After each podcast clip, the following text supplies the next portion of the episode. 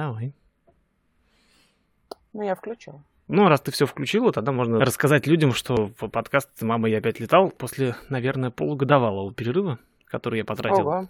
Да, полгода. Я потратил на то, чтобы закончить наконец-то свой курс частного пилота, получить лицензию и начать летать самостоятельно. Об этом мы еще поговорим обязательно. Ура! За полгода забылось все. Даже компьютер мой забыл, как подключать к себе микрофон, но тем не менее все сработалось, и вроде как у всех даже бегут наши любимые синие кривульки, о которых мы не раз упоминали. Единственное изменение, наверное, на сегодняшний день э, заключается в том, что Мария наша замечательная занята между Петербургом и Москвой где-то, и мы сегодня пишем в неожиданном совершенно составе. Э, Нина Горина, привет. Привет! Во-первых, я хочу тебя поздравить.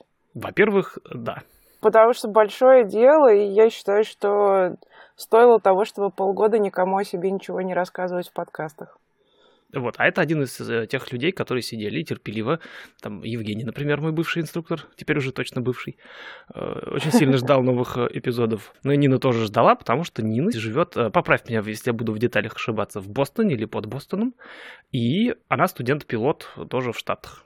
И я подумал, Да. как я, собственно, написал в Телеграме, Телеграм, ссылка в описании, все как обычно, что, наверное, никто не расспросит так подробно и так охотно об экзаменах э, пилотских, о прочих буднях и о том, как сегодня летается уже с лицензией на руках, как будущий студент, который волей-неволей, но побаивается всего вот этого вот впереди. Побаиваешься же? Очень. Но я и процесса тоже побаиваюсь, поэтому... Ну, процесс-то не такой страшный, потому что он бежит куда-то, что-то происходит, получается, не получается, но от этого практически ничего не зависит, кроме, наверное, времени. Вот, поэтому так как-то все само собой происходит. Ну и денег еще. Самая больная, наверное, тема. И у меня так рука и не поднялась посчитать, сколько, во сколько у меня обошлась лицензия. Я думала тебя сегодня спросить об этом тоже. Удалось ли тебе посчитать, но я так понимаю... Ну да, это не, непростой договор с самим собой. и Кокетничаю, на самом деле, всё. конечно. Не то, что прям сижу и боюсь посчитать. Я примерно, наверное, знаю сумму. Там, наверное, тысяч двадцать пять в итоге. Но, опять же, я не показателен. По той простой причине, что я учился два года, налетал 200 часов, это много. Это правда много. Это действительно много. Среднестатистический пилот в США сдает за, ну, я, я уже говорил миллион раз, часов за 70, наверное, при необходимых 40. Ну, естественно, это не так дорого. Но в моем случае это все равно, я люблю, по крайней мере, себя так успокаивать, что это инвестиция. Потому что я потом буду какой-то коммерческий, и мне уже сегодня на коммерческого нужно налетать там буквально какие-то специфические упражнения, какие-нибудь там кросс-кантри дополнительные, но по большому счету часов мне уже, по-моему, хватает, и за инструментальный рейтинг я еще налетаю. По-моему, тебе для коммерческой лицензии нужно еще что-то типа 40 часов, если у тебя уже 200. Какая-то смешная ерунда, и плюс ко Да. всему я же пошел уже подал документы на инструментальный рейтинг. На момент монтажа администрация транспортной безопасности США уже одобрила курс, так что уже можно бросать заниматься ерундой и продолжить наконец учиться. Подал документы на инструментальный рейтинг, и я все равно буду продолжать все это время летать. Так что к тому времени, Мгм. как я начну сдавать на коммерческого, у меня часов уже будет просто вот какая-то куча. Так что в моем случае это не небольшая потеря, я все равно бы эти часы налетывал. А вот кто-то частный хочет получить частного и просто потом летать для себя, конечно, 200 часов было бы, ну, много, мягко говоря. Я это рассматриваю, знаешь, как э, инвестицию в собственный опыт. Ты волей-неволей приобретаешь э, очень много всего, гораздо больше, чем теряешь, условно говоря. Хотя даже не знаю, что здесь можно потерять. Да, но с другой стороны, там условный частный пилот может банально сдать необходимый вот этот минимум, и потом, например, налетывать тот, сам, тот же самый опыт, там, не знаю, с друзьями, э, с теми же самыми инструкторами по дружбе, что обойдется ему дешевле, а опыт он получит примерно тот же самый. То есть я вот про это исключительно Ну, да. говорю. В моем случае я люблю себя, опять же говорю, успокаивать, что это вот не, не напрасная трата времени и денег в моем случае, типа потому что у меня есть какие-то вот дальше еще, не знаю, шаги запланированные. Вот такая ерунда. Прекрасно. Ну и как ты себя чувствуешь теперь, имея лицензию в кармане? Я чувствую себя очень интересно. Она же все равно, и мы тоже это дело обсуждали, это все равно такой процесс э, постепенный. Сначала, опять же, ты, ты, ты сейчас его проходишь. Сначала тебе вообще ничего нельзя. Ты приходишь в школу, ждешь инструктора, сидишь. Э, Не ты, а вообще, в принципе, любой студент. Э, Он приходит, э, префлайт, полет, сели, разошлись. И все вот это вдвоем, вдвоем, вдвоем. Потом по- появляются сольные вылеты. их сначала еще надо заслужить. Надо еще сольно под надзором полетать.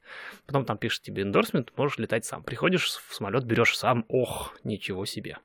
Сам взял самолет, сам полетел, сам сел, ушел домой. Что-то вообще невообразимое. Единственное, что в нашей школе я должен был еще каждый раз спросить у инструктора, можно ли мне полететь. У вас, кстати, есть такая штука? Я не знаю пока. А, ты не дошла до соло еще. Я пока не дошла до соло, потому что э, застряла в какой-то момент с э, посадками.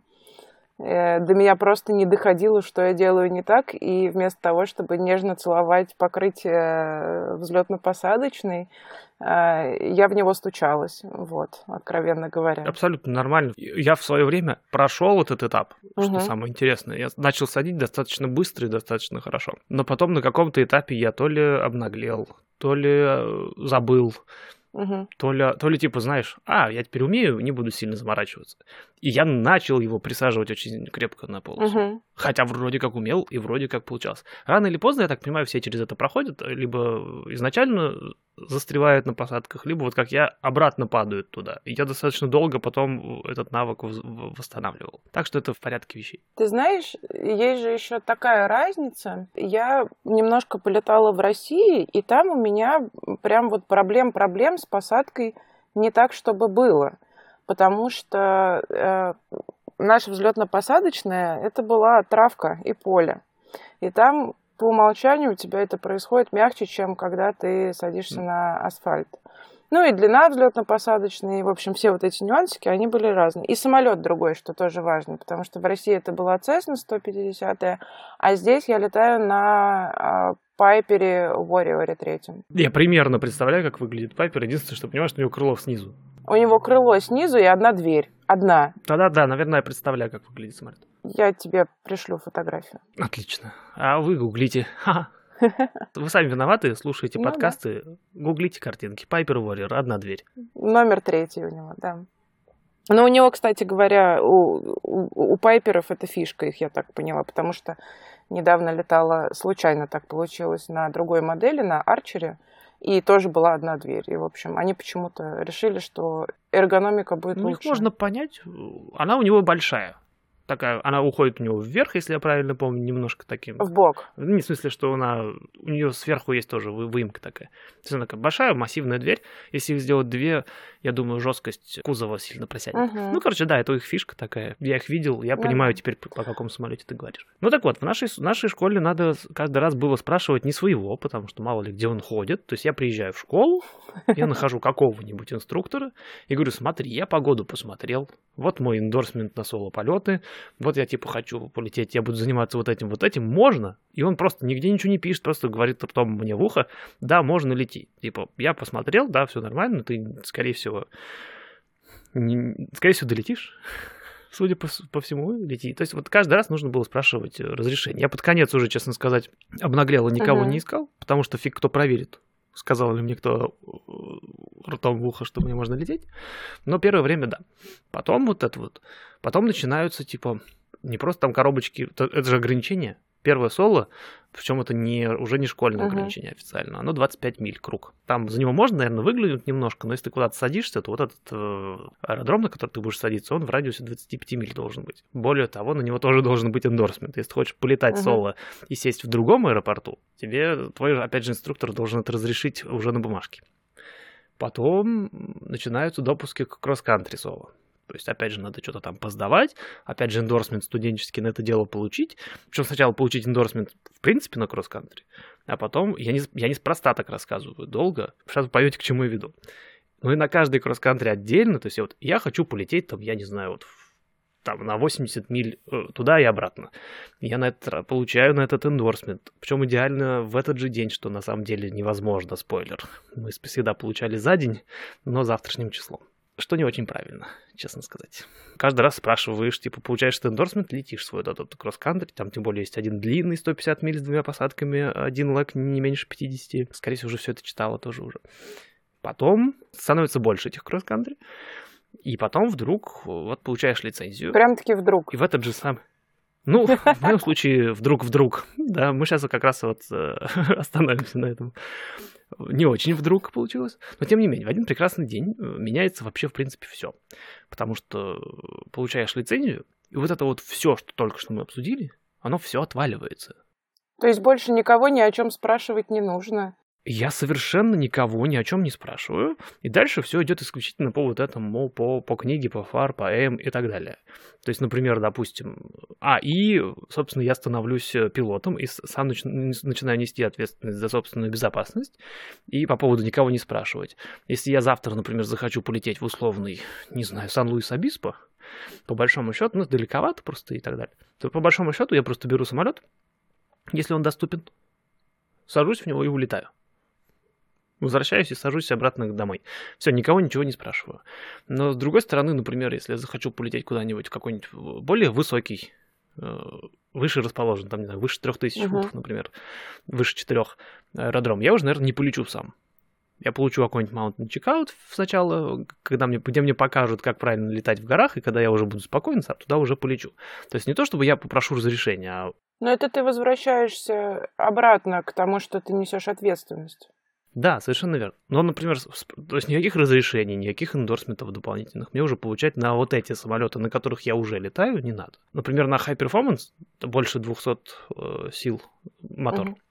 самолеты, мне уже нужно получать эндорсмент. Но это не потому, что школа, например, против, а потому что это уже требование FAA. Ну да. Я не могу летать на высокой мощности самолетов, пока мне, пока не получу тренинг. Вот я сейчас, собственно, этим и занимаюсь. Или, например, я захочу на другой модели летать. У нас-то кроме Cessna переднеколесных-то нету вот этих трициклов. Uh-huh. Все остальные уже тейлвиллы, поэтому не очень показательный пример, потому что на тейлвилл мне тоже нужно будет отдельно получать эндорсмент. Но тем не менее, да, то есть я могу сесть, э, вот я захотел 172 Cessna на 100, 182 пересесть. Мне уже в школе нужно будет получить чекаут на это дело, потому что в общем случае они эти, эта школа, этот авиаклуб знает, что я не умею на них летать, и мне надо учить. Какой-нибудь другой, например, если я где-то захочу, вот я сейчас лечу в Колорадо зимой, у меня есть две опции. Я могу либо взять э, самолет с инструктором, что я и сделаю, что сэкономит мне и время, и, наверное, немножко денег, да. А, и с ним полетать. Я это сделаю, постараюсь, пока мне, правда, они не отвечают, но тем не менее. Но Э, и либо могу сделать чекаут. Я прихожу и говорю, здравствуйте, я летаю на 172 Цеснах, я хочу вас Цесну взять. Они говорят, сейчас вот вы сейчас с нами полетаете, мы посмотрим, как вы летаете, и тогда вам разрешим наши Цесны брать, например. Uh-huh. Но это уже совершенно все другое. Это не то, что я кого-то спрашиваю, можно ли мне лететь. Я там погоду посмотрел, честно, скорее всего, верну вам самолет обратно. А именно, скорее, вот уже как с пилотом с тобой разговаривая, убеждаются, что все в порядке с тобой. Ну, вот. это справедливо. И это, и вот как мне живется, это было внезапно, потому что вот эти вот ограничения, они все закончились одномоментно. То есть я полетел домой с экзамена уже с последнего, естественно, не со второго. А, уже сам. У меня был эндорсмент на наклейке, лежал в кармане, но я его в, логбук не вклеивал. И вот этот, вот этот момент был, когда я почувствовал, что, а, все, все закончилось я теперь вот беру самолет, сажусь в самолет, лечу куда хочу. Там даже прикол был в том, что у меня семья потом встречала. Я приземлился с экзамена вот это фактически кросс-кантри ну, да. обратный. Я приземляюсь, глушусь, сажу семью в самолет, завожусь и обратно улетаю. И я никого не... У меня самолет забукан до самого вечера. Самолет мой. Я вообще никого не спрашиваю, никаких разрешений не получаю. Сажусь и лечу. Бензин проверил, очень круто. И все. Так что да, это круто. Это тот случай, когда я почувствовал сразу, что что-то поменялось. Просто мы до этого разговаривали там. Соло я какой-то отлетал, когда, когда в кросс-кантри отпустили.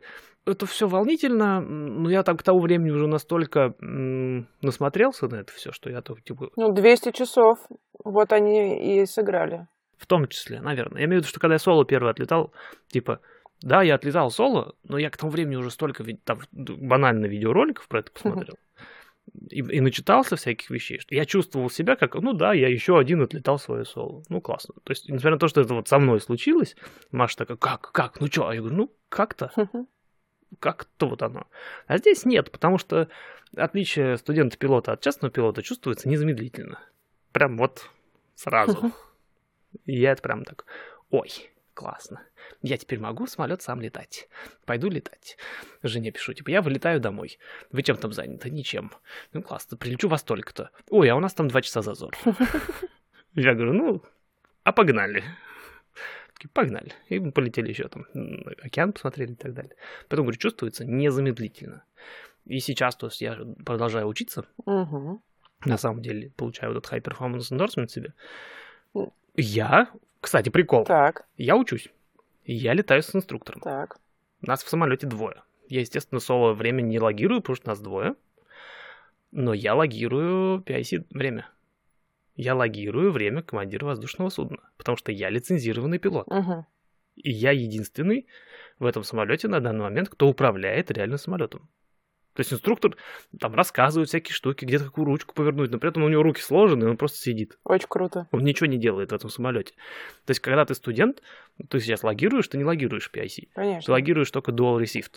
Ну, это как мне инструктор объяснял в самом начале, когда мы заполняли там первые два раза логбук, и а, объяснял мне там про каждый столбик, что он означает, как его заполнять и так далее. И он говорил о том, что, ну вот смотри, а, соло, м, это не соло, мы же с тобой вместе летаем, вместе летаем. Я говорю, справедливо. Говорит, вот, а потом, когда у тебя будет соло, а, и у тебя никогда не будет э, PIC, ну, до тех пор, пока ты не полетишь соло. Я говорю, ну, звучит тоже логично. Он говорит, ну, конечно, логично. Кто-то же должен оказаться PIC. Ну да, если, Да. если ты один. Да, да, да. Вот. Так, да, я тебя перебила.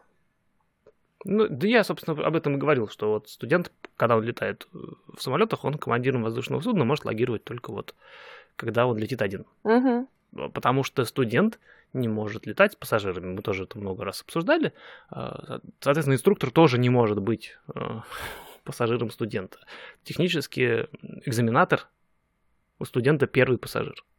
Потому что на экзамене, сюрприз-сюрприз, логируется PIC время. Потому что на экзамене считается, что студент э, единственный, кто управляет самолетом. Мгм. Это единственное исключение. Кстати, это прям в фаре написано. Э, Статус, потом найдешь, не помню, какая статья. Статус экзаменатора на экзамене. И там написано, что вот он как раз-таки не PIC никакой, он пассажир. Он ездит как пассажир. Это единственный случай, когда студенту можно возить пассажира. Это экзамен. А если что-то случится? Если что-то случится, э, например, например, какой-нибудь студент захочет залететь в запретную, например, зону. да? Ну, например, ну, он не сдал экзамен, а дальше что? Ну, давай, собственно, мы к этому потихонечку и дойдем, потому что я этот случай посмотрел изнутри. Чудесно. Возвращаемся к вопросу, страшно ли ждать экзамен? Да. И почему страшно? Слушай, ну, т- с одной стороны, я вообще, знаешь, есть люди, которые боятся экзаменов. Есть люди, которым от природы очень сложно дается прохождение любых экзаменов, даже интервью на визу в посольстве. Или как только человек понимает, что... Это я сейчас про себя в третьем лице, потому что мне так морально проще. Возможно. Это хорошая ремарка. Как будто кстати, бы да. про неизвестный какой-то пример, да. А, да, мне действительно от природы очень сложно даются экзамены. Поэтому просто спасибо огромное моей маме, когда я училась уже в университете, и у меня там случилась первая пересдача, я очень нервничала. И она мне тогда сказала, что Нин, тебе вообще не важно, на какую оценку сдавать. Тебе нужно просто скинуть этот экзамен. Просто сдай его и забудь. Если тебе понадобится это знание, ты обязательно повысишь его коэффициент, все такое. Но одно дело маркетинг, а, а другое дело пилотирование. Ну, все-таки это, воздух, все-таки это какая-то железная штука, которая имеет кучу рычажков, и есть там... Конечно, она тебе сигнализирует, эта железная штука, если ты делаешь что-то не так. Но тебе же нужно не профукать этот момент и вовремя заметить его, ну, чтобы иметь какой-то запас времени, чтобы исправить. Почему-то, да, я думаю, что вот э, чем ближе экзамен, тем, во-первых, больше самостоятельности.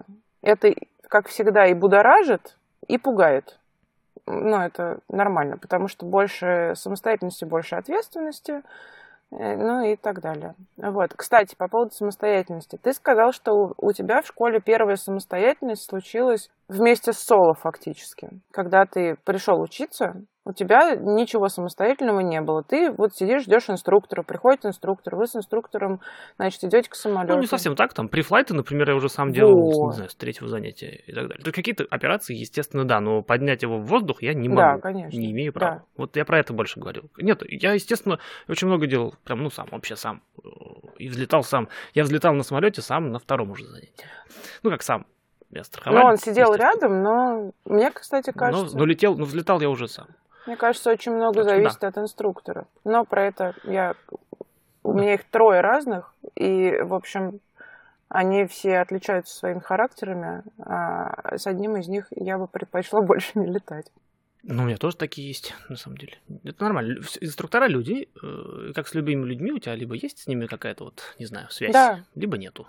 Это, это, это нормально. Согласна. Мне в свое время было тоже не по себе перед экзаменом, потому что было два странных, противоположных абсолютно чувства внутри. С одной стороны, я уже все знал. Угу. Я понимал, что куда идет. Я знал, как это будет. Опять же, я очень э, в этом плане дотошный. Я посмотрел очень много макапов. Кстати, полезная штука.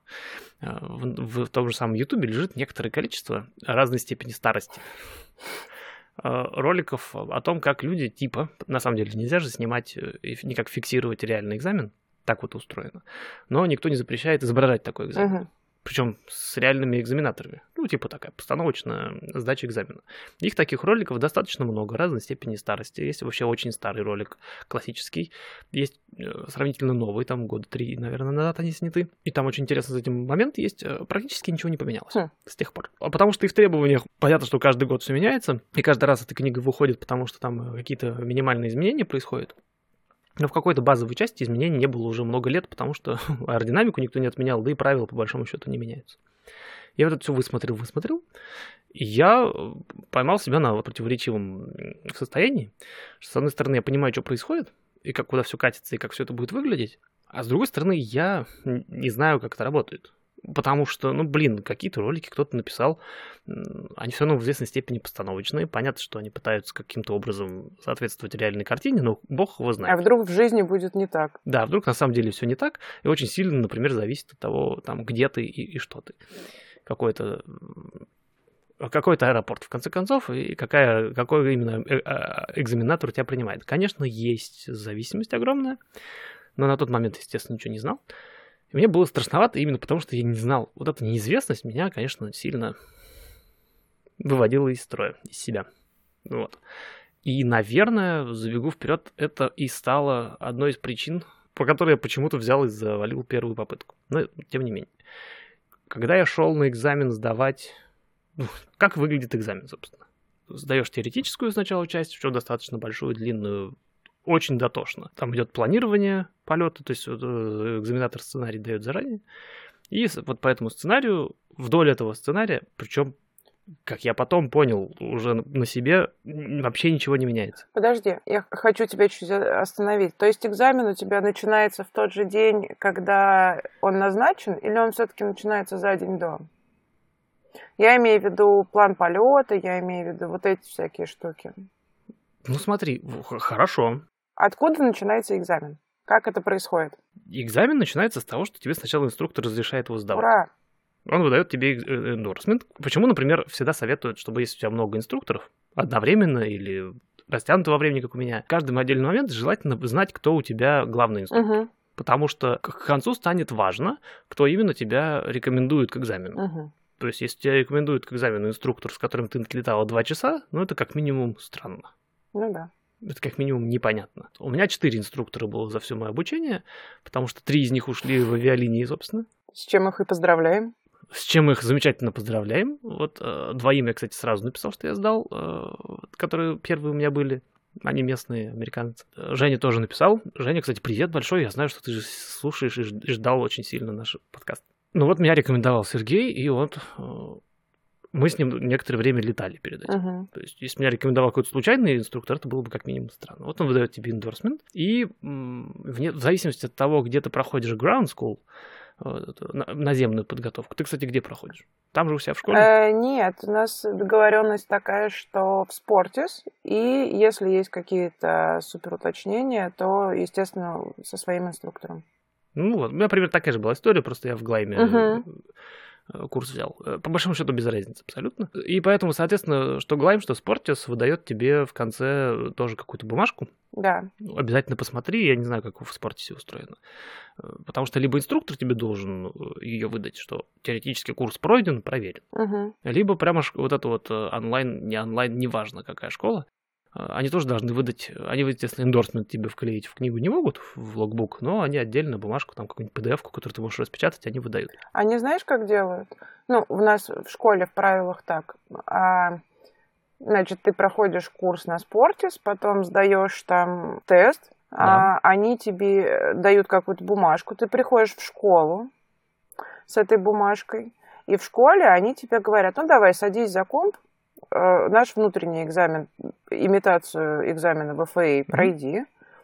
И только после того, как вот ты в школе его пройдешь, они тебя выпустят э, сдавать уже на самом деле теоретический экзамен.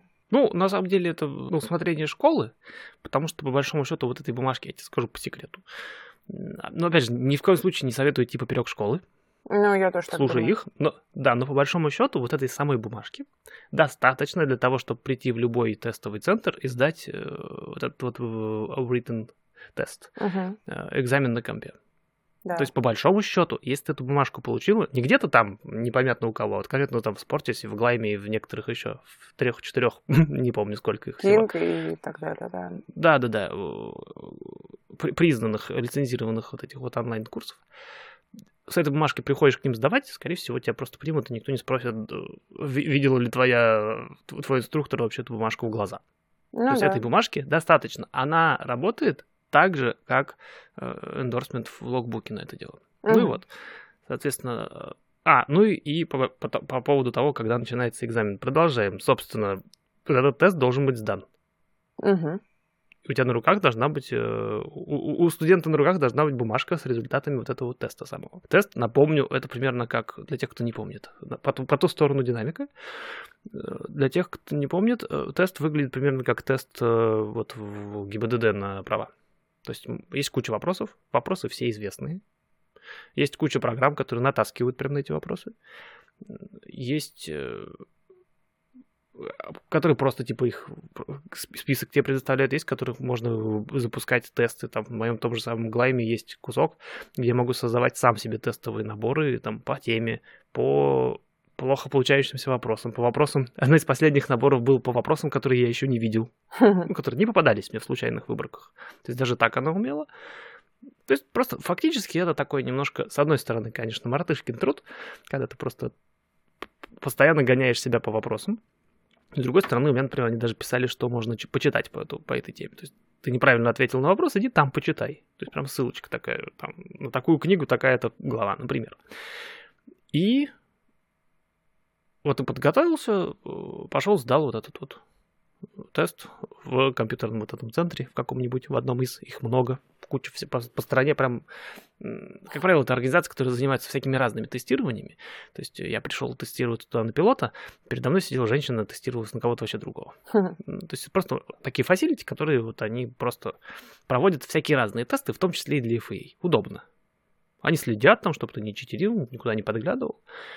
Я туда пришел, все, вообще, вообще все знал. На экзамен выделяется 150 минут. Я там просидел чуть меньше часа, и то только потому, что, типа, блин, я за 20 минут все сделал, сяду-ка я перепроверю. Я просто прошел этот тест еще раз. Вот. Ну, потому что я реально, я, я там все вычитал, все вызнал, все ответы знал. Некоторые вопросы даже не дочитывал до конца. Собственно, меня это и погубило. Не 100%, у меня 90, сколько, 8? Ужас Шесть. какой.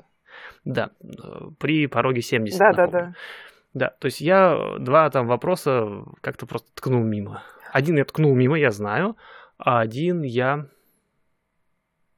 как-то неправильно прочитал, там, там что-то было в- отрицательной формулировке, а я в положительной прочитал, соответственно, ответил диаметрально противоположно. То есть два вопроса я просто прощелкал. То есть чуть было Напомню, бы внимательнее. а а? всего 100 вопросов? Слушай, я сейчас не помню. 60? Нет. 80? Я не буду сейчас обманывать. Ну и не надо. По меньше, меньше сотки. Ну, ну, их много. Их прям много. И я просто сдал и забыл, естественно. Я раньше четко знал, сколько там вопросов и так далее, потому что говорю, эти тестовые сессии прогонял ну, прям постоянно. Ой, Некоторое время, было время, когда я именно занимался тем, что сидел и тыкал тесты. Полезно. Потому Я что, считаю, что очень полезно, потому что, во-первых, ты учишься, ну, во-первых, то, что ты сказал, что они дают тебе подсказки, куда пойти почитать про то, что ты не знаешь, а второе, запоминание правильных ответов, оно э, помогает, мо- ну, на мой взгляд, помогает мозгу настроиться на то, что неправильные даже, ну, не рассматриваются в голове, даже в том случае, когда ты уже сталкиваешься с ситуацией. Более того, способность формулировать быстро правильный ответ, потому что ты его помнишь, чтобы не перечитывать остальные ответы и не тратить на них время, потому что они уже бесят, и ты их видел 15 раз. Оно потом помогает, скажу наперед, э, на самом экзамене, потому что они остаются в голове, а вопросы все равно они все одни и те же. Более того скажу, что на теоретическом вот этом вот, ну, наоборот, на практически вот этом, как его назвать? Вот на этом тесте, на knowledge тесте на компьютерном, Давай назовем компьютерный и человеческий. да-да-да, и человеческой, что на компьютерном, что на человеческом тесте, все вопросы известны заранее. А, В первом случае известны прям формулировки вопросов и возможные предоставленные FAA ответы. Мгм. И все спортисы и глаймы, они стараются держать эту базу как можно более а, актуальной. Не знаю, какие у них там со- соглашения с FAA или где они берут эти вопросы. Наверняка свои собственные. Нет, они прям совпадают. Нет, я имею в виду договоренности. Ну, наверное, может, они периодически засылают к ним э, квази-студентов, и они у них как-то, не знаю, врать не... Как это работает? Короче, они у них как-то актуальные. Э, В случае с э, человеческим э, теоретическим тестом уже на экзамене, practical тест он, кстати, называется, весь целиком. Там известно, если не вопросы в- в той форме, в которой этот экзаменатор их будет задавать, потому что это исключительно на его усмотрение, но известен список всех тем, из- известен список требований, и вот эти ACS книжечка, Airman Certification Standards, что-то типа того. Classification, скорее всего, потому что C. Ну и вот, э, эта книжка, она доступна и неспроста, и они, и сами, они же кучу интервью еще дают, и кучу тоже видосиков всяких снимают, потому что в их интересах, чтобы студенты не боялись экзаменаторов. Ну да. Вот есть книга, если вы ее не читаете, ну, вы теряете процентов 30-40, наверное, от готовности к экзамену, потому что она не секрет. Мгм. стандартно предъявляемые к пилотам, это открытая информация. И они, более того, свой экзамен обязаны вести именно вот по этим стандартам, по этой книжке. И часто э, раскрытие этого самого сценария происходит чуть ли не подряд. Я на своем экзамене заметил, кстати. Что ты имеешь в виду, кстати? Я имею в виду, кстати, что когда он мне задавал какой-нибудь вопрос, очередной, Так. уже на экзамене, я отлично понимал, какой будет следующий вопрос. М. И я ему сразу давал, хотя а это не советуют делать. Э, Советуют что делать? Тебе задают вопрос, ты даешь короткий ответ и ждешь, что будет дальше. Абсолютно. А почему так советуют, собственно? Потому что если ты начнешь очень много разговаривать, ты открываешь Ящик Пандоры. такой ящик Пандоры, Да. да, в котором экзаменатор, цель которого на самом деле и, и не завалить тебя. Они очень хотят, чтобы пилотов было как можно больше здоровых, разных, веселых и э, вот, готовых летать. Но их задача ткнуть палочкой своей воображаемой в каждый пункт вот этого ACS. В каждый пункт вот этих вот э, стандартов. И убедиться, а, ну, там знает, тут разбирается, тут молодец. Но если где-то вот пилот не очень хорошо знает чего-то, путается, не помнит, отвечает ерунду какую-нибудь откровенную, задача экзаменатора копнуть туда. Мгм. Человек ошибся, человек нервничает, человек, Не знает? Ну, что там, перепутал два пункта, Мгм. например, там, ну, перемешалось что-то, или он забыл, не знает, и если дальше копать, то там только хуже. Это критически важно, потому что какая-то вот секция потеряна, она потом в каком-нибудь будущем станет, может стать причиной того, что человек куда-нибудь не долетит. А это неприятно. Ну да. Хочется всегда долетать почему-то Ну да. такая вот интересная зависимость. Поэтому его задача как раз-таки копнуть. И поэтому, когда всякие советы поступают будущим э, студентам, будущим сдавателям вот этого всего, они говорят, не надо прям вот, да, вы все знаете, вы молодцы, вы красавчики, все выучили. Не надо вот это все разворачивать. Какая стандартная атмосфера? Вот такая. Температура 15 градусов, давление 29-92. Все, хватит отвечать. Вообще, э, это такой э, стандарт э, прохождения любых официальных этапов, скажем так. Неважно, это экзамены, интервью какие-то, медицинское обследование, еще что-то. Это стандартная механика прохождения всех вот этих, как правильно это слово назвать? Тестирование любых, не знаю. Да, понятно, в общем, чего. А, в Америке Потому что я очень хорошо это помню, как э, перед э, одним из своих э, важных интервью про, про иммиграцию мы с адвокатом на эту тему разговаривали, и она мне объясняла, будь, пожалуйста, доброжелательной и отвечай на поставленные вопросы. Не рассказывай всю историю своей жизни. Не надо этого делать. Потому что, ну, как бы зачем? По поводу все-таки practical тест. А, расскажи мне, я не знаю, кстати, знают ли все вокруг об этом. Насколько я знаю, можно с собой брать все учебники, которые книжки рекомендованы FAA. Да. Брал ли ты с собой что-нибудь? Э, я брал, открыл два раза. Открыл два раза, просто забыл какие-то там формулировки конкретные. Там что-то было, там же есть эти семь или сколько, пять их опасных э, dangerous attitude, как это по-русски. Ну, короче, неправильных настроев пилота, которые ведут к всяких гибели. Антиавторити и так далее. Да. Я их все пять знаю, но забыл название, по-моему, одной или двух. Ну, типа, само слово, как называется. Угу. Я ему почему так честно и сказал, говорю, значит, смотри, мужчина, сейчас я тебе все объясню, как выглядит. Три помню, как называются, а за названиями, вот, одну, по-моему, забыл, ладно. А за названием вот последний я полезу в книжку посмотрю. Это не возбраняется абсолютно. Uh-huh. Если ты постоянно сидишь, типа тебя спрашивают, такой, сейчас, подождите, а вот так. Следующий вопрос, а, сейчас, значит, вот здесь, сейчас будем открывать. Вот, это, конечно, не дело. А когда ты, например, понимаешь, в общих словах, например, за какой-то конкретной цифрой иногда лезешь в книжку, это даже хорошо. Потому что это говорит о тебе, что, окей, ты завтра, будучи пилотом, полечу, я вот я, например, там куда-нибудь, и я не буду помнить, какие лампочки мне нужны, чтобы горели, а какие могут не гореть, там же свои требования. Днем, ночью, VFR, IFR и так далее. Ну да. А, я, например, буду не уверен.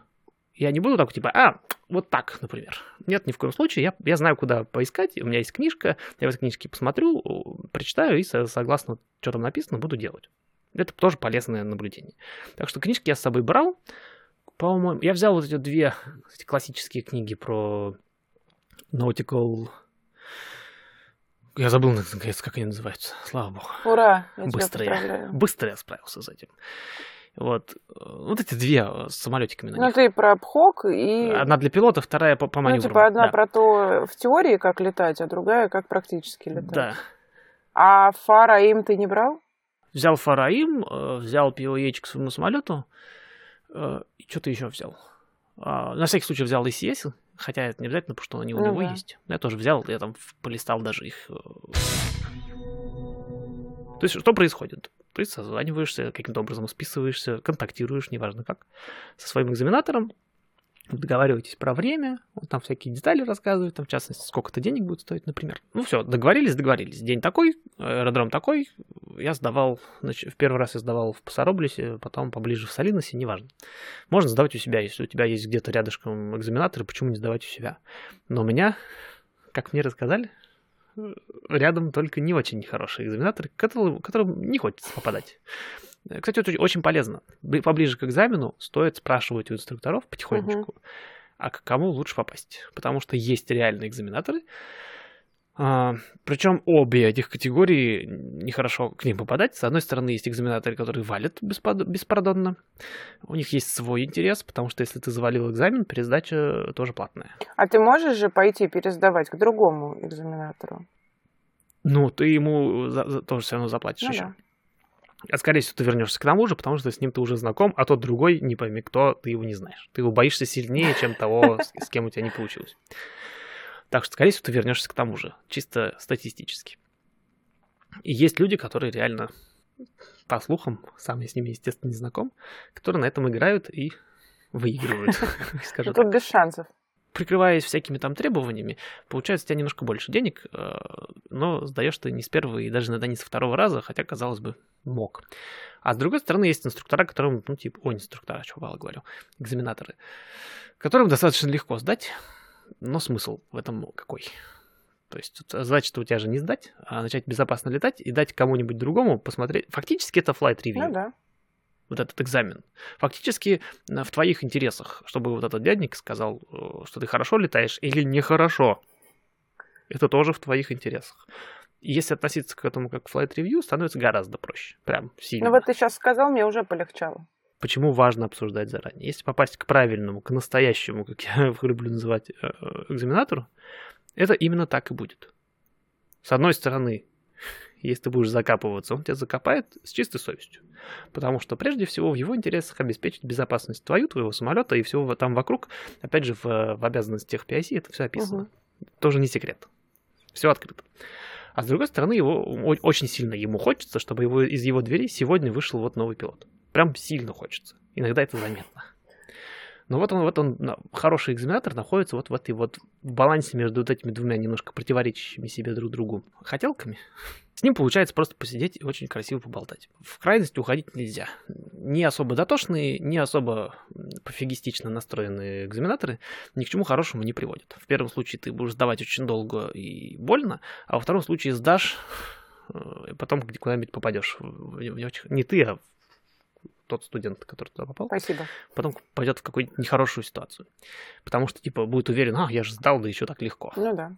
Может быть болезненно. Я пришел, собственно, созвонился, он мне дал, э, мы дали, настроили дату, мы договорились, где мы будем сдавать, э, какой там будет самолет, я ему какие-то даже номера, документы, все будешь знать, неважно на данном этапе.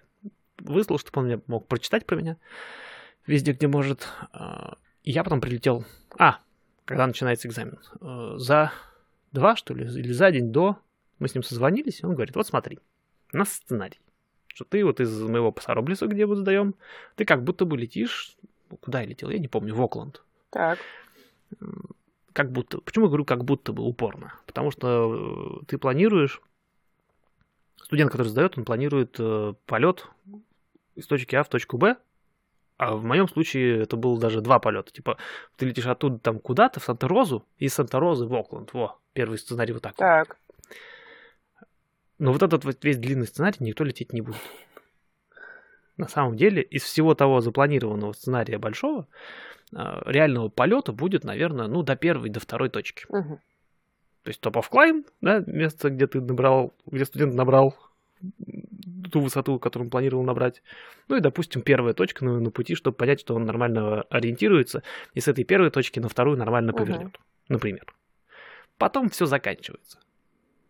Сценарий, который был запланирован, этот flight план, там вот это все, navigation log, вот это вот, вся красота, заканчивается. Дальше никто так не полетит. Нечестно. Извини, вырвалась. Это честно. Нет, ну подожди, тогда бы, если, если реально заставили бы этот весь, весь сценарий э, реализовывать, э, то, то это просто был бы полет, ну, не знаю, ты встал, я встал, набрал 4,5 тысячи, встал на курс и два часа лечу. Ну да. Ну это никому не интересно. Я... Э, Справедливо. Люди, которые пришли сдавать экзамен, скорее всего, умеют два часа прямо лететь. Ну или не прямо, там, как с какими-то точками. Это несложно. Я и до этого говорил людям, водить самолет несложно. Сложно его вот вывести на режим. Это правда. Набрать высоту, там, тырпы. Если самолет уже летит, все. Можно, не знаю, всякими глупостями заниматься, типа планирования захода на посадку. Действительно. Вот. Или другими какими-нибудь глупостями. Времени много. Я летал уже всякие разные кросс-кантри. Большую часть времени, ну, ты не очень занят. Ну, серьезно. Так вот, по чесноку. Раскрываем секреты малой авиации. Ну, я думаю, что там в задачах основных у тебя, ну, помимо того, чтобы мониторить, что у тебя все хорошо работает, еще трафик мониторить. Ну, это входит в мониторить, что все хорошо внутри, ну, все да. хорошо снаружи. Все. Но ты ничего не делаешь. Оно само летит туда. Ну, там где-то подтянул штурвальчик, потому что что-то куда-то скорость поползла, где-то там что-то подвернул, где-то, ой, компас у меня, э, самый, типа, указатель направления от компаса убежал на 15 градусов, сейчас его доверну обратно. Еще какой-то... Сейчас, тем более, я сейчас начинаю летать по форфлайту, там вообще, типа, как по, как по GPS, вот по линии летишь, если ты на линии остался, значит, угу. нормально. Все. По большому счету, пилот в крузе, э, как это по-русски, не знаю. Ну, ну вот, на, на маршруте. маршруте. Он не занят Он не сильно занят. Чем длиннее маршрут, тем меньше он занят, потому что планирование посадки и захода на нее все равно где-то ближе к концу. Потому что там уже и погода, понятно, и все на свете. А в середине фиг ли его там планировать. Еще до туда 40 минут, Плюхать. например. Да. На экзамене вот этот вот план, он не будет до конца э, реализован, но посчитать его надо весь. Почему? Потому что он не просто так сдается. В моем случае, например, это был пролет. Э, ну, я запланировал под э, Браво. Ну, короче, допустим, какие-нибудь специфические по пути будут воздушные пространства, например. Там то есть какая-нибудь точка до точки, а между ними там какой-нибудь MOA, uh-huh. да, это Military Operation Area для военных, куда можно залетать, но...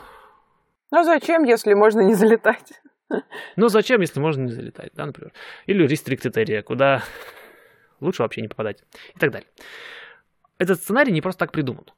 И описать его нужно будет в итоге практически весь посчитать, показать как цифры. Этот navigation log, где куча-куча циферок там по направлениям, по времени, по затраченному этому топливу. По большому счету, неважно, как кто его считает, но человек должен уметь объяснить, например, то есть, ну, а как обычно происходит и как в моем случае произошло.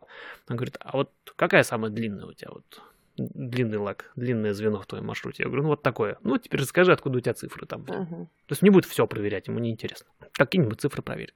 У меня цифры совпали с его, он сидит на калькуляторе, просто там ветер вбил в направление и так далее. У меня совпало до циферки просто с его. Это приятно. Очень точно, очень все точно. Это было очень приятно, и он прям так... Я думаю, ему тоже. Нескрываемо порадовался, да. Прям прям тут, прям вот при мне. Хотя он достаточно сдержанный был. Мы когда до конца дойдем, я тоже обязательно надо будет сделать на этом акцент. И он мне дает сценарий, э, я этот сценарий весь обсчитываю, готовлю так, как будто бы я его полечу. Так. Это полный план, все цифры, все бензины, все там weight and balance, вот это все. Все должно быть посчитано, все должно быть готово, то есть как будто бы реальный полет. Как вот кросс-кантри. А ты его спрашивал, сколько он весит? Он, он сам сказал, он же угу. знает, что мне эта информация понадобится на тот момент планирования это еще не экзамен, поэтому он не будет типа сидеть и ждать, спросит он меня, сколько я вешу или нет. И он говорит, честно, вот я столько вешу, здесь буду сидеть, никаких сумок у меня не будет, а в, типа долетаем до Санта-Розы, и там как будто бы берем пассажира, члена твоей семьи любого бери и посчитай его. А, и типа мы его забираем в Окленд. Вот такой вот у нас uh-huh. полет. Причем забираем попозже. То есть у меня так получалось, что вторая половина полета у меня типа ночная, что тоже интересно. Там свои нюансы в любом случае. И вот получается такой сценарий, внутри которого как раз вот эти все вот вопросы можно позадавать. А что ночью? А что лампочки? А что требования? А как там префлайт? А, вот, а если этот человек, которого ты заберешь, хочет тебе денег заплатить за твой полет? Миллион каких-то вот вопросов, но все они завязаны на этот сценарий, как правило или на какие-нибудь а, отклонения от него, от этого сценария. И все они идут вот ровно, ровно, ровно, ровно по ИСС, ровно по требованиям. Никаких сюрпризов, как потом выяснилось. И я приехал к нему, сел, все обсчитал за день, прилетел туда в, к аэропорту в гостиницу, переночевал, приехал туда сдавать. Я только что соврал. Так. Первый же я никуда не ночевал. Я полетел с утра, причем утром была плохая погода, я сразу начал второй uh-huh. рассказывать. Нет, первый раз. Я полетел туда, в Пасароблес, причем э, с вечера прямо было понятно, что погода с утра будет не очень. Я ему позвонил еще вечером, сказал, типа, слушай, я, наверное, попозже прилечу. Uh-huh. Если у тебя есть, говорю, время. Либо давай тогда переноситься. Потому что я не смогу утром полететь. То есть днем нормальная будет погода, мы сможем все сдать и полететь. А вот долететь до Пасароблеса я не смогу. Там все в облаках и все плохо. Он говорит, а у меня как раз, говорит, день свободен, поэтому давай сдвинем. То есть после меня никого uh-huh. не было. И мы просто сдвинули сдачу. Это тоже решаемые вопросы. Отменять э, э экзамен по погодным, например, условиям, это нормально. Причем... Это даже хорошо. Это, во-первых, много о тебе говорит, и обо мне это тоже что-то сказал, потому что я, честно сказать, мне страхово было бы лететь. Там был слой тысяч, наверное, четыре. Ну, стрёмно.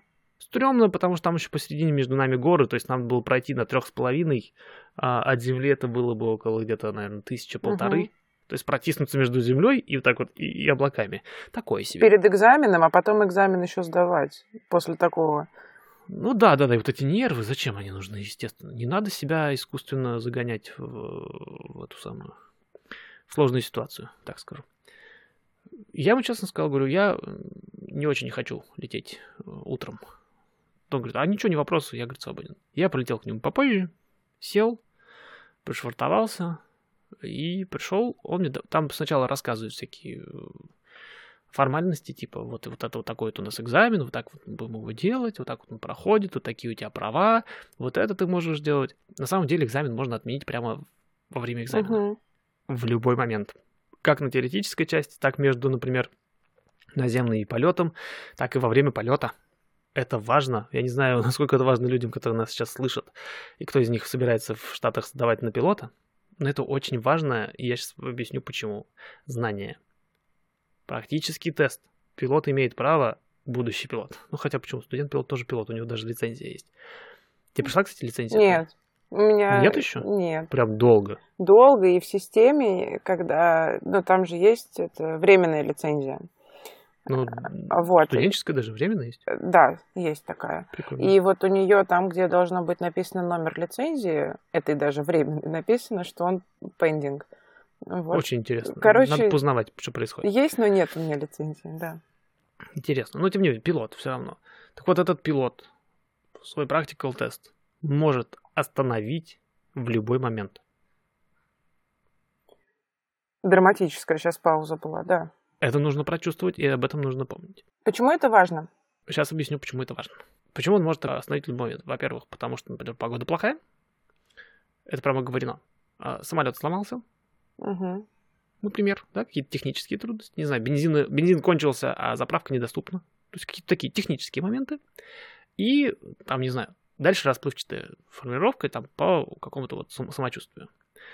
По, типа, по усмотрению пилота. Типа, вот, не готов лететь и так далее. Там, начиная с ой, заболел, там температура э, и прочие всякие симптомы нехорошие, например. Ну, видимо, А любой стороны- пункт из э, I'm safe. Вот я к чему веду. С другой стороны, любой пункт из aim safe. А мы говорим о том, что когда пилот начинает себя каким-то образом вот оценивать, готов ли он к полету, там не только болезни, страшные симптомы и прочие употребления веществ. Там, кроме всего, еще эмоциональное состояние. Это капец, как важно понимать. Мгм. Нужно отлично понимать, э, в каком состоянии может человек летать, а в каком он не может. И это, на самом деле, приходит исключительно с опытом. Только с опытом. Никто не может тебе объяснить. Вс- Все рассказывают, стресс, типа в стресс летать плохо. Типа там оценка страдает, там то, то хуже, то проседает, внимательность и так далее. Это можно очень долго объяснять, но почувствовать это можно только вот полетав в стресс. Я Знаешь, как, думаю, типа, что да, у всех же разный порог, во-первых. Во-первых, разный порог. Во-вторых, никому не объяснить. Это как цвет. У всех свой. Ну, примерно то же самое. Ну да. Почему важно об этом понимать? Потому что это прямое отношение имеет к моей практической части. Вот сейчас мы как раз к этому и придем. Ты приходишь, он тебе вот это все как раз объясняет. Мгм. Что ты можешь в любой момент сказать «извините». Потому что есть огромная разница между остановленным тестом. И не сданным. Потому что если я, например, остановил тест и продолжу его в следующий раз, то это продолжение того же самого экзамена. С одной стороны, то есть он тебе выдает бумажку о том, что ты приостановил тест. Так. Эта бумажка действует а, 60 дней. То есть в течение двух месяцев ты можешь продолжить. Он тебе говорит. И это, это право пилота, сдающего вот этот практический тест. Если же человек провалил тест, то он может его пересдать. Но это уже отдельная плата. Это следующее мероприятие. Отдельное. Да, я запуталась. Ну, то есть я хочу убежать вперед, но- но нельзя же так делать. Наверное, нельзя. Ну ладно, я подожду. Да, я специально на этом поэтому заостряю сейчас внимание. Еще и, кстати, не знаю, на каком месте это порежется, потому что уже час записали. Вряд ли кто-то будет сидеть на той стороне и слушать час. Кто знает. Вы герои. Вы выслушали почти час. Спасибо вам большое. Кроме прочего, это помогает продвигать подкаст. Осталось немного, честно. Но мы теоретическую сторону все равно в любом случае сейчас да обсудим. Потом представим, что у нас что-то обрезалось. И вот это все, кстати, тоже вырежется. Мгм. Вот. И потом уже расскажу про практическую, наверное, про первую. Порежем на две половинки. Выглядит будет очень красиво. Посмотрим. А про практику расскажу потом. Будет очень интересно. Я к нему приезжаю, он мне вот это все рассказывает, и после этого начинается сам экзамен. Он четко говорит, и это опять же важно, он проверяет документы, там тоже, опять же, это все не секрет, во всех интернетах и во всех FAA вот этих книжках написаны требования к пилоту, Мгм. который он должен выполнить, там, столько-то часов таких, столько-то посадок сяких, такой документ на руках, секой эндорсмент в логбуке. Это все тоже не секрет, он все сидит проверяет. Причем в моем случае он сидел, проверял это молча минут 15, немножко дискомфортно, честно сказать. Потому что ничего не происходит. Он сидит, читает. А ты Да. сидишь, ждешь, когда начнется наконец-то вот экзекуция над тобой. Честно скажу, некомфортно, но быстро проходит. Дяденька, кстати, мировой, забегу вперед, прям очень понравилось. К нему пойду все остальные, скорее всего, экзамены сдавать. Классный. Это не запрещается, кстати. Ну, не знаю, да, замечательно. И потом он открытым текстом говорит, экзамен начался вот сейчас. Мы начинаем вот экзамен, вот сейчас он начинается. Это не сюрприз. Мгм. Понятно, что фа- фактически экзамен начинается до того, еще до того, как ты приехал, потому что уже какие-то первые оценки идут. Но вот, типа, экзамен, он четко говорит, начинается вот этот вот момент. И вот просто фактически происходит следующее. Идет анализ вот этого самого сценария, который был дан, э, что там куда считается, и даже порядок вопросов, исходя из всех тех... Почему я говорю, почему важно примеры смотреть в интернете? Даже порядок вопросов плюс-минус совпадает. То есть первые вопросы всегда, ой, а вот вы пилот, допустим, вы уже частный пилот. А какие документы у вас должны быть с собой, чтобы вы могли выполнять э, функции частного пилота? То есть это прям вот, ну, он в принципе это первый вопрос, который сразу возникает к пилоту, правильно? Ну И да. он, как правило, будет первым. Вот ты начинаешь, вот у меня должно быть government issue от ID, да, там, да, любое там удостоверение личности, лицензия пилота и медицинский вот этот вот э, сертификат соответствующий. В моем случае хотя бы третьего класса, который там должен всегда быть тоже с собой. Ну, там, например, так, о, кстати, сертификат третьего класса сколько работает? Ты говоришь, вот 60 месяцев, календарных месяцев с момента получения. А почему у вас 60 месяцев? Я говорю, а потому что у меня на момент э, экзаменации не было 40 лет еще. И вот, вот одно за другое, одно за другое, одно за Мгм. другое, вот так вот. И он идет ровно по списку. И часто бывает, что в какой-то очередной секции он... И прям я прям видел это. Я настолько был готов к этому экзамену, что я прям видел, что он такой... Он знает, что следующая секция такая, и он просто берет какой-нибудь рандомный вопрос оттуда. А вот это вот так вот? Я говорю, да. И он где-то там чуть ли не галочку ставит и дальше идет. То есть он знает, он видит, что я в курсе. Он видит, что я понимаю. Но он обязан этот вопрос задать из этой секции хотя бы один. Ну да. И он его задает. Хотя нигде не пишется, нигде не фиксируется. Но вот он четко идет по этой схеме, по своему сценарию. Он знает, что из этой секции он должен хотя бы один вопрос задает. И он часто задает какую-нибудь ерунду, которую я точно знаю. Ну, которую все знают. Потому что, ну, вот, видит. А где-то он там копался. Вот мы... Был интересный, например, э, момент. Он мне дал задачку. Говорит, окей, у тебя там все посчитано, там это твои э, длина разбега самолета для вот этой вот погоды, для вот этих твоих э, аэродромов. А давай представим, что другой аэродром, э, траки, который... нет, не траки, South Lake Tahoe, по-моему, дал, или траки, я не помню, где-то, где-то на озере Таха, короче, высокогорный, чуть более поднятый э, аэродром. И вот возьмем текущую погоду для него, и он мне ее зачитал Мгм. погоду. Я ее как-то записал. Говорит, давай посчитаем. Ему вот density altitude мы посчитаем. И вот эти все параметры, там, длину разбега и так далее. Перформанс посчитаем для самолета, для вот этого другого э, аэродрома. Ну и вышел там куда-то, не знаю, покурить, не покурить, не знаю. Вышел, зашел, я уже посчитал все. Там, там не так сложно, честно сказать, для тех, кто знает. Я ему рассказал, вот, типа, вот так, вот так, вот такая цифра. Он такой, типа, хм, что-то как-то... м- Может, поточнее можно посчитать, аккуратно говорит он. Мгм. А я, честно говорю, я посчитал, вот как пилоты считают, ну, прям с приближениями.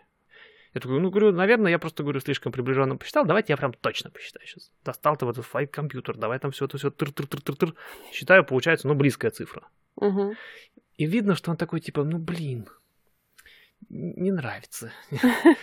Я такой говорю, говорю, давайте я вам по процессу прям. Я начинаю прям показывать, знаешь, как вот, вот уже вообще как студенты. типа. Вот мы берем вот такую циферку, там вот здесь вот так вот подставляем, здесь вот это вот сюда, здесь вот так вот крутим, вот эту шкалу смотрим, и он видит, ну, блин, правильно. Так. Вся процедура правильно, цифра неправильная. И он уже открытым текстом, блин, говорит, говорит, у меня не совпадает, у меня другая цифра получается. Давай, говорит, смотреть. Я говорю, ну смотри, ну вот, я беру температуру, я уже начал уже, а он мне температуру дал в Фаренгейтах. Спасибо вам большое. А, неважно, какая разница, у меня внизу на флайт-компьютере есть шкала, я спокойно перевожу. Э, Понятно, что в голове я понятия не имею, что такое Фаренгейт. Я говорю, вот смотрите, мы берем температуру в Фаренгейтах 19 градусов. Он такой, «Ш- сколько? Я говорю, 19. Он говорит, 90. А, То есть 90 и 90. Я неправильно услышал просто. Я еще думаю, какая-то простая задача, как это вот высокогорный аэропорт, но там так прохладно, что как бы ничего особо и не меняется. А он 90 дал, а это, ну, это серьезно, это градусов, наверное, 30... Ну, это минус 32 умно- и разделить на 2. 35-36 градусов, грубо говоря. Я знаю, что сотня это около 40-41, ну, Мгм. 90 значит чуть поменьше. То есть высокогорный, э, там сколько у Саус Лейк Таха? Тысяч пять, наверное, у него elevation. Серьезно. 4-5 тысяч на память. И плюс еще с 36 градусов тепла. Это серьезное изменение в производительности самолета. О, да. И сразу автоматически стало понятно, почему он эту задачу дал. Типа, а вот пересчитай, пожалуйста. И я вот пересчитал уже с правильной цифрой, и все получилось. У него, повторюсь, нету задачи завалить. У него есть задача убедиться, что ты понимаешь, что ты делаешь. Что ты понимаешь, что делаешь, конечно. И по факту, и мы тоже с ним похихикали э, по этому поводу.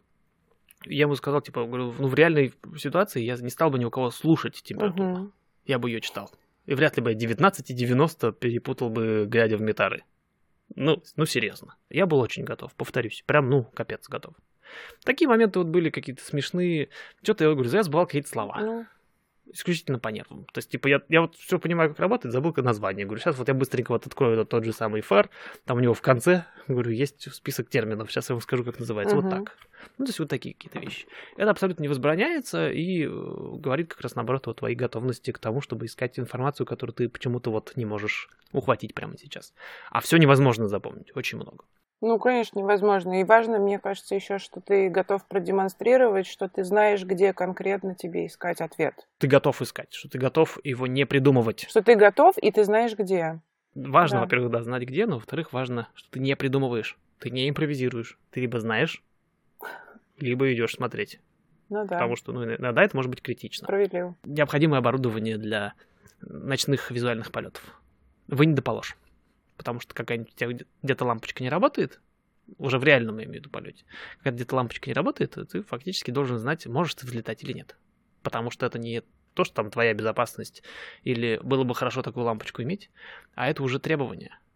Если каким-то образом всплывет, что ты Мгм. там, не знаю, у тебя какой-нибудь там акцидент случился, и при этом у тебя там не работал, не знаю, что там, что-нибудь из необходимого.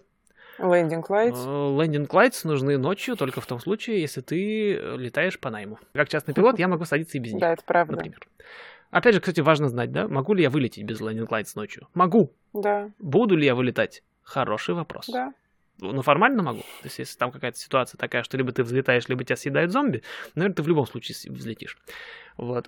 Да, но вот по большому Скорее счету, да, всего. может ли частный пилот садиться в, на аэродроме ночью без landing lights? Может. Потому что частный пилот не может летать по найму. Точно. Гарантированно.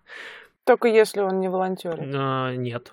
Если я волонтер, я не летаю по найму. Там есть про это. Ты не можешь получать выгоду от этого. Но топливо же тоже выгода, если ты за него не платишь. М, хороший вопрос. Это не вопрос, это ответ. В книжке там. Это прям надо сильно каждый раз смотреть. Мне, например, на Stage 3, это фактически в нашей школе, э, замена Мгм. Фактически мокап э, чекрайт. Технически. Они прям четко э, мы Мгм. потратили очень много времени. Я с э, шеф-инструктором нашей школы про- прошел фактически вот этот экзамен. Кстати, тоже, кстати, полезная штука. Если в вашей школе этого нет, попроси этого сделать. У нас есть типа, вып- типа выпускного экзамена из школы, Мгм. который технически очень сильно напоминает чекрайт. Прям очень крепко. Интересно. Я пошла записывать. Записывай обязательно, потому что это очень важно, потому что это снимает отчасти вот этот вот флер неизвестности с э, чекрайда. Становится четко понятно, что происходит. С живым причем человеком, а не вот эти вот старые и не очень старые видосики из Ютуба. Вот. Я прям с шеф, с шеф э, инструктором нашим, я вот это все делал. К чему я начал рассказывать? А мы с тобой обсуждали про выгоду, невыгоду. Так вот, мы, мы с ней вот это вот проходили, и в частности мы с ней обсуждали достаточно крепко вопрос о том, э, в каком случае я могу лететь, в каком случае не могу. И там есть, например, очень... э, Я сейчас примерно вспомню, но мысль будет понятна. Например, допустим, ко мне приходит друг и говорит, а привези меня вот в другой город. Могу я с ним лететь? Можешь. Могу. Этот самый друг, причем летит не просто так, а он летит на конференцию Мгм. по работе. Могу я его увезти? В общем случае могу. Особенно а, я могу его увезти, если у него есть другие варианты добраться до этого места. То есть он мог на машине поехать, мог на поезде, время позволяет ему, а тут еще и я есть, почему бы не полететь? Могу. Понятно, он не может мне за это заплатить, но там мы можем, можем попилить бензин, да, например, и так далее. Это уже на наше усмотрение. А, этот же самый друг на ту же самую конференцию летит и везет с собой чемодан. А в чемодане, не знаю, брошюрки какие-нибудь рекламные. Его компании, собственно. Он же не просто на конференцию летит, а от компании. Он летит и везет с собой какие-то вот материалы рекламные, которые там будет раздавать. Могу его вести? Уже не очень, да. Уже не очень могу, потому что я выгоду не приобретаю. Угу. Но его компания от этого перелета приобретает какую-то там выгоду. И формально я не могу с ним уже лететь. Или, например, тоже был у нас пример. А, мой друг э, полетел э, со мной и с фотоаппаратом хочет поснимать сверху вот всякие красивости. Угу. Там, не знаю, Golden Gate Bridge, например. Можем, могу мы с ним полететь? Да можем, а почему нет? Что, запрещено с самолетов фотографии снимать? Не запрещено, можем лететь. Тот же самый друг э, с тем же самым фотоаппаратом, красивым, большим, летит э, со мной, э, хочет полететь со мной на Golden Gate Bridge, тот же самый, чтобы поснимать фотографии для э, своего вот сайта, где он фотографии продает. Бабам. Могу я с ним вот так вот полететь? Бабам нет. То есть мы сидели, обсуждали. То есть на самом деле могу, э, если он мне не скажет о том, что он продает эти фотографии. Да, да, да. Если ты узнаешь об этом постфактум, это уже другой вопрос. Это абсолютно другой вопрос. Поэтому у меня уже даже заготовлено. Когда меня всякие люди будут спрашивать, могу ли я их покатать на самолете, я честно буду говорить, говорю, да, могу, если вы не скажете мне, зачем вы на самом деле летите. Если я не в курсе, угу опять же, кто может доказать, это начинаются другие вопросы уже, да? Я искренне заблуждаюсь, просто катаю человека, а он потом продаст эти фотографии, я такой, о, ты их продал, оказывается. Хорошо, что ты мне об этом не рассказал, остались бы на земле. Как здорово, что ты заработал. Постфактум, здорово, что ты заработал, да, хорошо, да, что ты мне об этом не сказал. Да. Хорошо, что я не в курсе. Хорошо, что ты, например, нигде в соцсетях не написал, а новые фотки я привезу, вот с ним полечу на самолете, привезу новые фотки вам. Молодец, спасибо. Ты и мне помог, и себе. И таких моментов много, и их надо, о них нужно понимать, потому что вот это вот э, полеты частного пилота и получение, не получение выгоды, это очень такой тонкий вопрос. Его нужно понимать, как он работает. Это примерно такой же тонкий вопрос, как логирование PIC времени. Да. Там не так все просто. Там же начинаются полеты там с safety пайлотами и так далее, когда ты типа отрабатываешь инструментальные вылеты, кто кому там чего логирует, ох, там целая беда. Ну и вот опять же мы сегодня уже упомянули, что я логирую PIC время, хотя я учусь сейчас прям. Ну да. Я получаю тренинг на high performance, но я при этом командир воздушного судна. Как бывший, как только что недавно вот студенту, мне это немножко не помещается в голове честно сказать. Но так работает. Ну подожди, тебе еще инструментальный рейтинг делать. Вдруг привыкнешь. А, кстати, скорее всего, я там тоже буду петь. Скорее всего. Потому что, потому что я буду управлять самолетом. Инструктор большую часть времени будет просто вот как safety pilot выполнять. Это тоже интересно. Я логирую время PIC. Но я не PIC. И сейчас, и тогда. Это очень интересно. Тоже есть разница между логированием времени командира воздушного судна и выполнение функций командира воздушного судна. Угу. Acting as PIC называется. То есть я сейчас летаю на High Performance, у меня фактически PIC это мой инструктор. Почему? Потому что у меня нет эндорсмента на этот, э, на, эту, Тип. на High Performance самолета. Угу. Я не могу быть PIC на нем. Я не обучен но технически я логирую PIC, потому что я его лечу. Ну да. И таких моментов очень много, и их очень полезно обсуждать на самом деле с э, инструкторами. В частности, вот, например, на каких-то тестах, которые мы вот э, Выпускные, например. Внутри школы какие-то да, выпускные делать, не знаю, познавай какие-то. У тебя же есть стейджи, будут.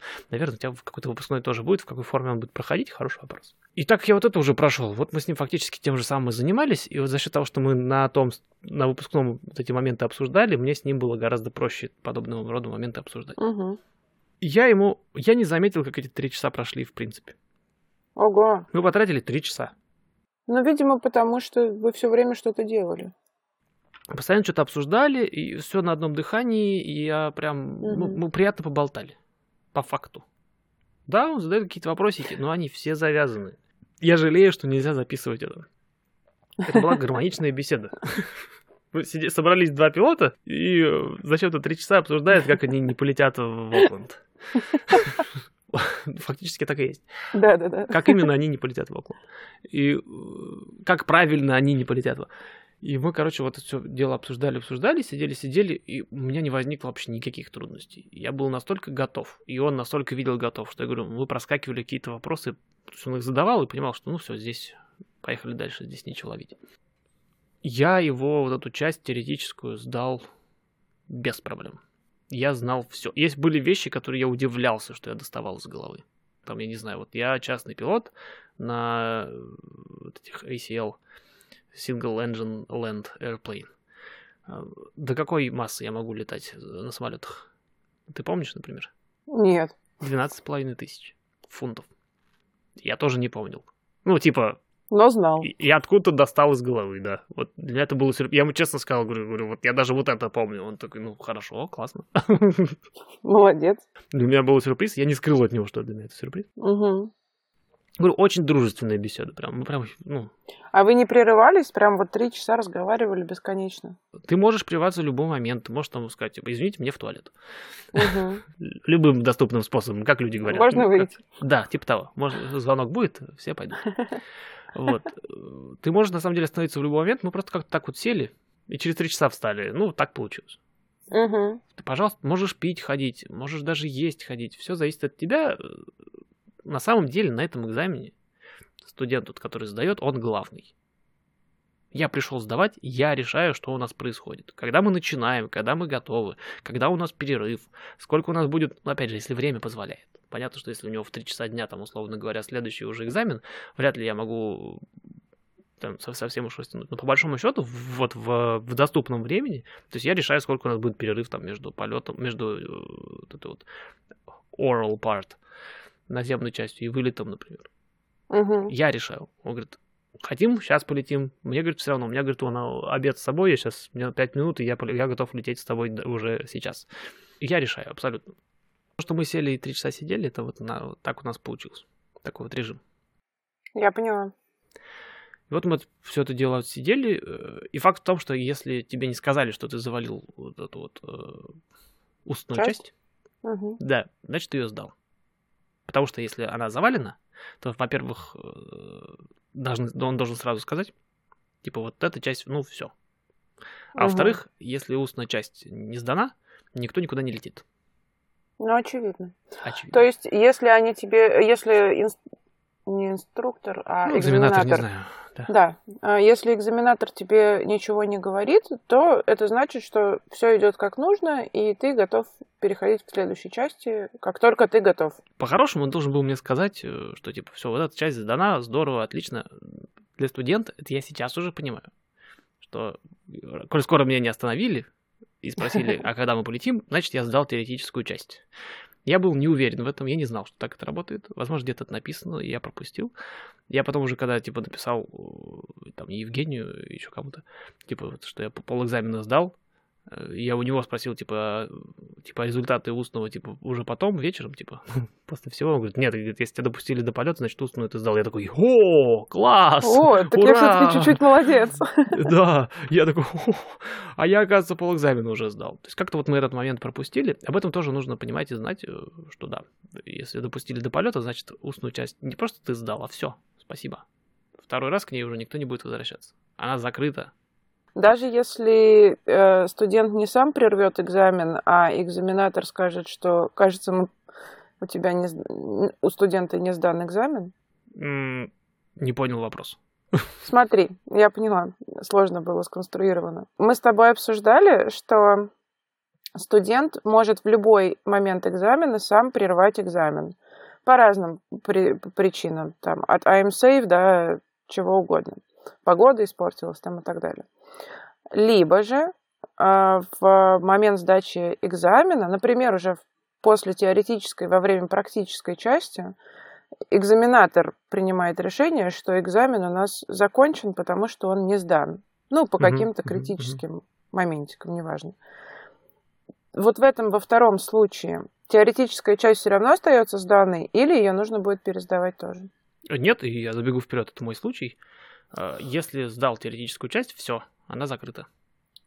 Прекрасно. Есть один момент, конечно, если там какой-то, а, скорее всего, Если практическая часть э, по какой-нибудь несправедливой случайности завалится, то угу. она завалится же не просто так. Это какое-то упражнение будет э, не пройдено.